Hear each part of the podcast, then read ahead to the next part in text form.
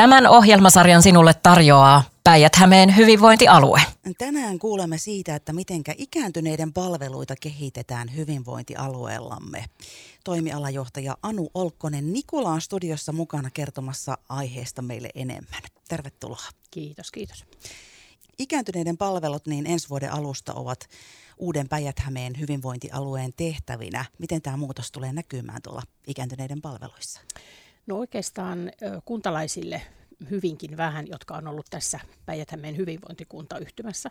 Mutta sitten Sysmä ja Heinolahan tulee tähän hyvinvointialueeseen nyt sitten perustason palvelujen osalta mukaan ja siellä asiakasmaksut ja myöntämisperusteet on yhtenäistetty, että siinä ehkä se suurin muutos on tapahtumassa.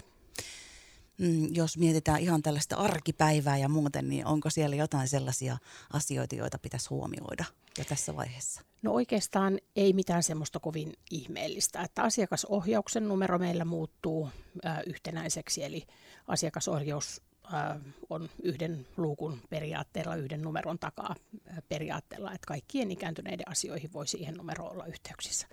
Eli tämä on hyvää kehitystä eteenpäin.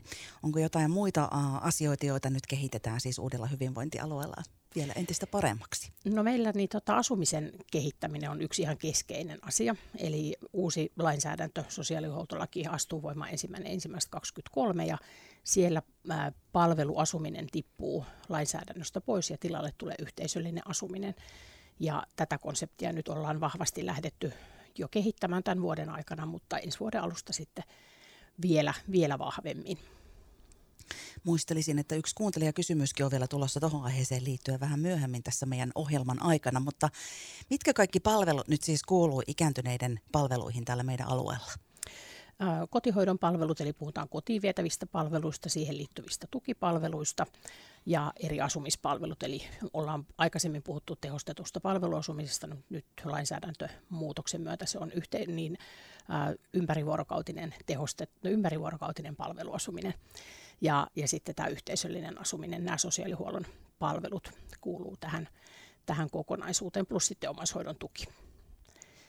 Ja sitten terveydenhuollon puolelta, toki tähän mun toimialaan kuuluu sitten vielä perustason sairaalapalvelut ja geriatrian poliklinikkapalvelut ja kuntoutus sitten vauvasta vaariin. Laajasti on palveluja kyllä. Kyllä. Mm, kenelle kaikille nämä palvelut kuuluu? No siis ikääntyneiden palveluthan kuuluu kaikille ikääntyneille, jotka on palvelutarpeen ää, arvioinnin mukaan palvelutarpeessa. Ja sitä varten, jos empii sitä, että mihin palveluihin on oikeutettu tai tai tarvii jotain palvelua, niin se meidän asiakasohjauksen yksi numero on se suora linkki siihen, että saa ohjausta ja neuvontaa ja sieltä ohjataan tarvittaessa sitten myös sinne palvelutarpeen arviointiin. Mitäs hei ikääntyneiden tulisi itse nyt ainakin tietää näistä omista palveluistaan? No oikeastaan se asiakasohjaus on se meidän niin kuin, ikään kuin sisääntuloväylä kaikkiin palveluihin, mutta sitten toinen asia, josta niin kuin kannustan kaikkia jo työssä käyviä kans, kunta, kuntalaisia ja hyvinvointialueen väestöä, mutta myös ikääntyneitä, niin pitämään omasta itsestään tosi tosi hyvää huolta, koska se meidän fyysinen, psyykkinen ja sosiaalinen toimintakyky aika pitkälti määrittelee myös sen, miten, minkälaisessa kunnossa me ollaan siellä ikääntyneen, ikääntyneen väestön osa, osa-alueella tai kun, kun vanhetaan. Ja tästä aiheesta ja asiasta pitäisi varmaan jokaisen läheisen myöskin kantaa huolta sitten omiin, omiin läheisiin liittyen. Kyllä, mielellään näin. Niin ja sun mielestä justiin tämä, että nyt jo ennen kuin ollaan siellä ikääntyneiden ryhmässä, niin tämä asia olisi tärkeää huomioida. Ihan ehdottomasti, kyllä. Et meidän kaikkien kannattaa pitää itsestämme mahdollisimman hyvää huolta. Ja mitäs nyt sitten, jos mietitään jo tätä ikääntyneiden ryhmää, niin mitä ikääntyneiden läheisten olisi hyvä ottaa huomioon nyt tämän muutoksen kynnyksellä? No oikeastaan suuria muutoksia ei tule, mutta tietysti sitten läheisten apu on ihan kultaakin arvokkaampi kaikille ikääntyneille ihmisille.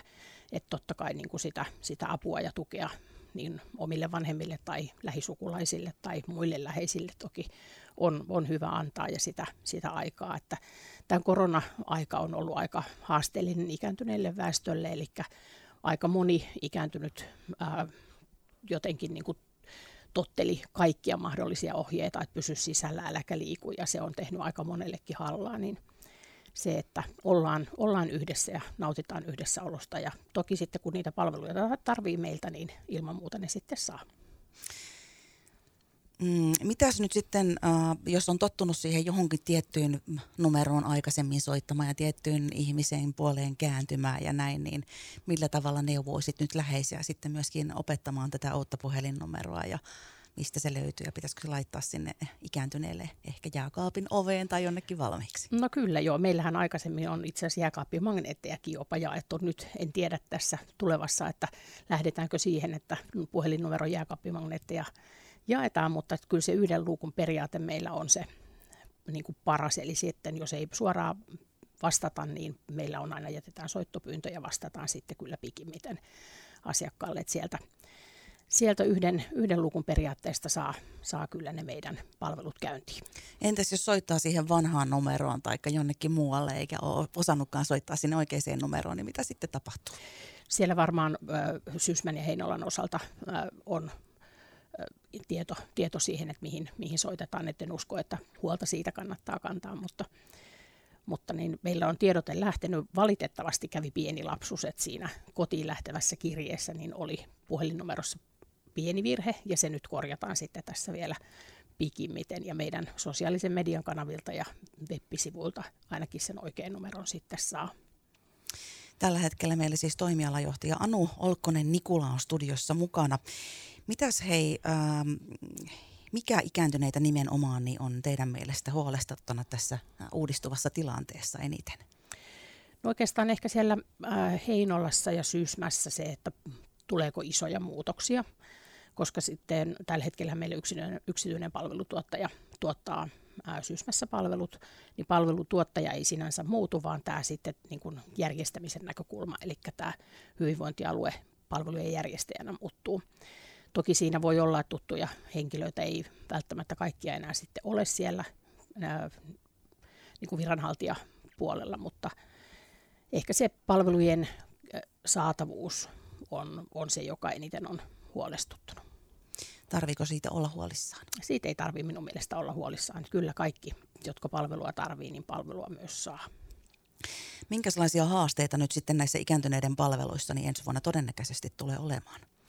No, tämä asumisen kehittäminen on semmoinen palvelu, että, että kun se on kehittyvä ja se on nyt vasta vuodenvaihteessa lainsäädäntöön virallisesti tullut. Toki sitä, meillä on ollut täällä semmoinen hanke, jossa sitä asiaa on myös kehitetty, mutta se, että ennen kuin saadaan palvelut pystyyn, eli rakennukset pystyyn ja sinne palvelut pyörimään, niin se ottaa aina sen oman aikansa, mutta meillä on tälläkin hetkellä jo palvelutarjoajia siinä, että ihan nollasta ei lähdetä, mutta uusi palvelu ottaa aina kehittyäkseen aikaa.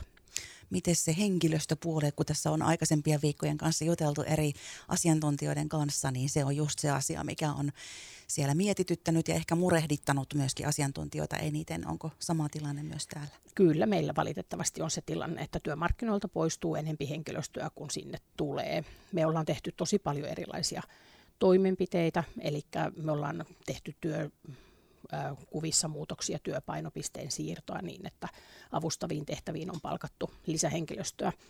Plus sitten meillä on työperäistä maahanmuuttoa toki ja sitten ihan ulkomailta rekrytointia. Meillä on tällä hetkellä 46 filippiiniläistä hoitajaa oppisopimuskoulutuksessa ja ensi vuoden alusta tulee, tulee lisää, että kaikki me tehdään, että henkilökuntaa saadaan, mutta valitettavasti tämä Suomen valtakunnallinen tilanne on vähän haastava tässä kohtaa onko jotain muita sellaisia haasteita vielä, joita nousee mieleen, mitä saattaa tulla ja mihin pitäisi varautua?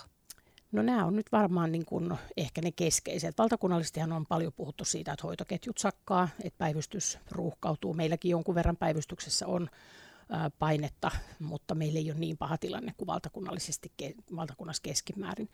Ja meillä esimerkiksi ympärivuorokautiseen palveluosumiseen jonot on tosi tosi lyhkäisiä ja kotihoidonkin palveluihin kyllä pääsee, että semmoista niin kuin katastrofitilannetta ei ole, mutta toki me niin kuin kaikki me tehdään, ettei sinne myöskään jouduta. Entä sitten jos mietitään niitä asioita, mitkä toimii ehkä paremminkin jopa kuin ennen, niin löytyykö semmoisia? No me ollaan äh, niin pitkään jo harjoiteltu tässä päijät tätä äh, hyvinvointialueen äh, mallia niin kuin vähän ennakkoon äh, kuntayhtymämallissa, niin mä luulen, että meillä niin kuin hoitoprosessit, ketjut toimii äh, hyvin keskimääräistä paremmin kuin valtakunnassa tällä hetkellä.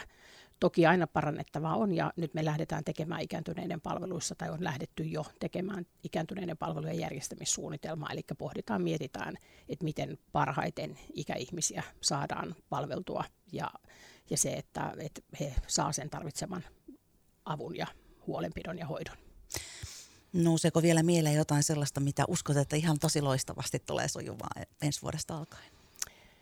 No oikeastaan niin kuin sanoin, että tätä mallia on kokeiltu, niin me vuodenvaihteen siirtymän jälkeen varmaan ihan hyvillä mielin jatketaan. Ja, ja se, että missä me vielä voidaan niin kuin parantaa, tai meillä on paljonkin parannettavaa, ehkä tuohon palaan siihen kysymykseen vielä, niin omaishoidon tuen asioihin ollaan nyt ihan ehdottoman paljon laitettu nyt jo huomiota ja sitä, sitä lähdetään kehittämään. Eli omaishoidettavat ja hoitajat saa sen palvelun, mikä heille kuuluu, niin hyvin.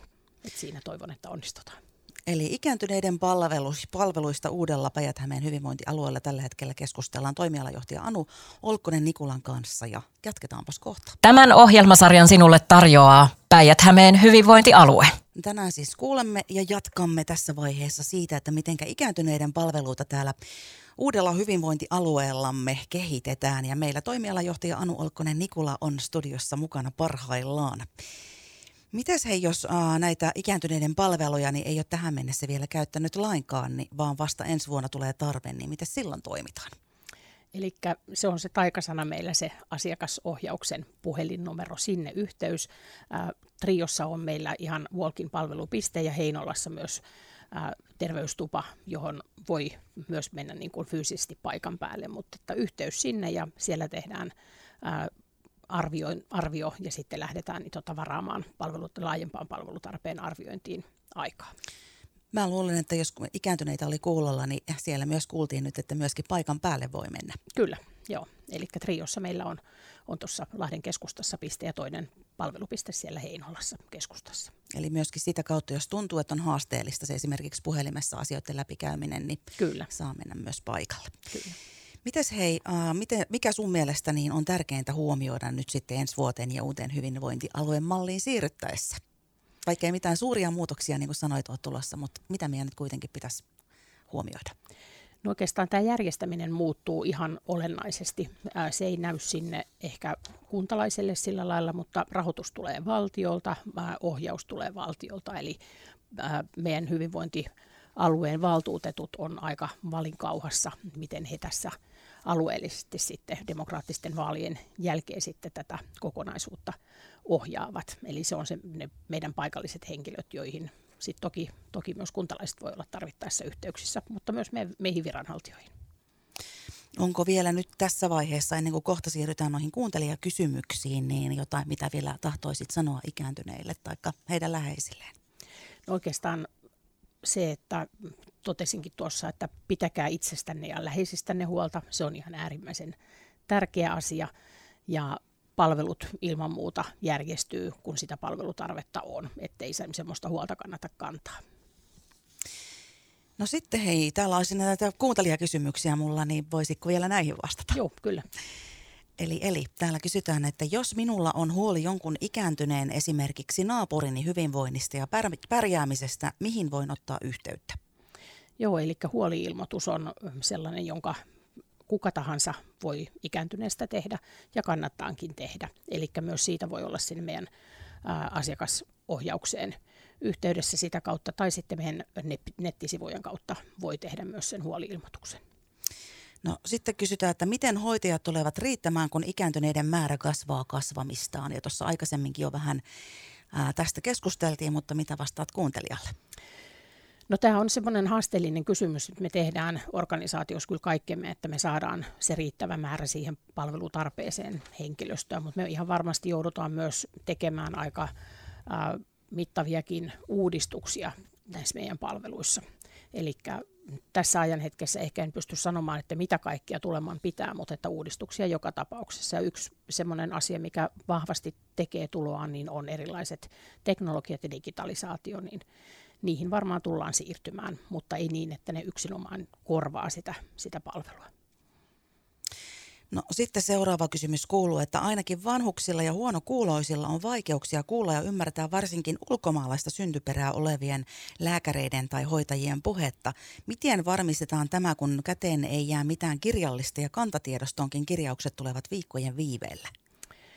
Se on jo kyllä vähän haasteellinen ja varsinkin jos on aistivammoja, niin toki, toki silloin niin kuin voi, voi miettiä niin kuin sitä, että olisiko esimerkiksi siellä terveysasemalla joku, joka vielä sitten sen asian ää, kertoo selkeäsanaisesti, että mitä, mitä ohjeita ja neuvoja voi, voi niin kuin siinä hetkessä antaa. Mutta tämä on tosi hyvä viesti itse asiassa kuuntelijalta ja me pistetään tämä myös tuonne meille pohdintaan, että miten me voitaisiin tässä vielä parantaa. No sitten seuraava kysymys kuuluu, että onko Päijät-Hämeen hyvinvointialueella hyödynnetty perhehoidon monet muodot? Esim. vanhuksille, jotka eivät selviydy yksin kotonaan, eivätkä vielä ole tehostetun palveluasumisen tarpeessa.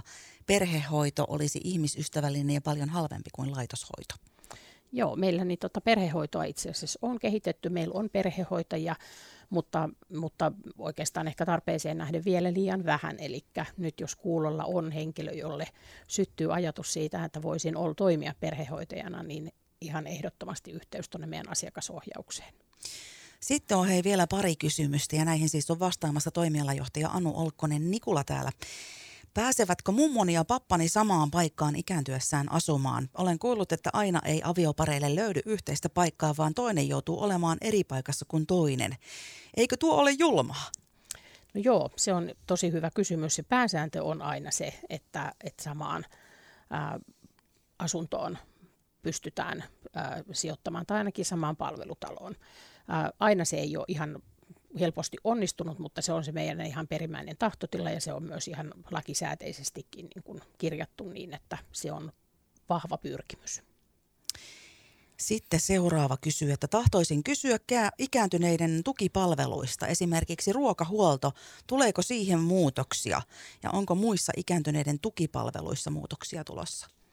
Joo, eli lainsäädäntömuutoksiahan tukipalveluissa tulee. Ne me tuodaan äh, tuonne aluehallitukseen päätettäväksi tuossa alkuvuodesta.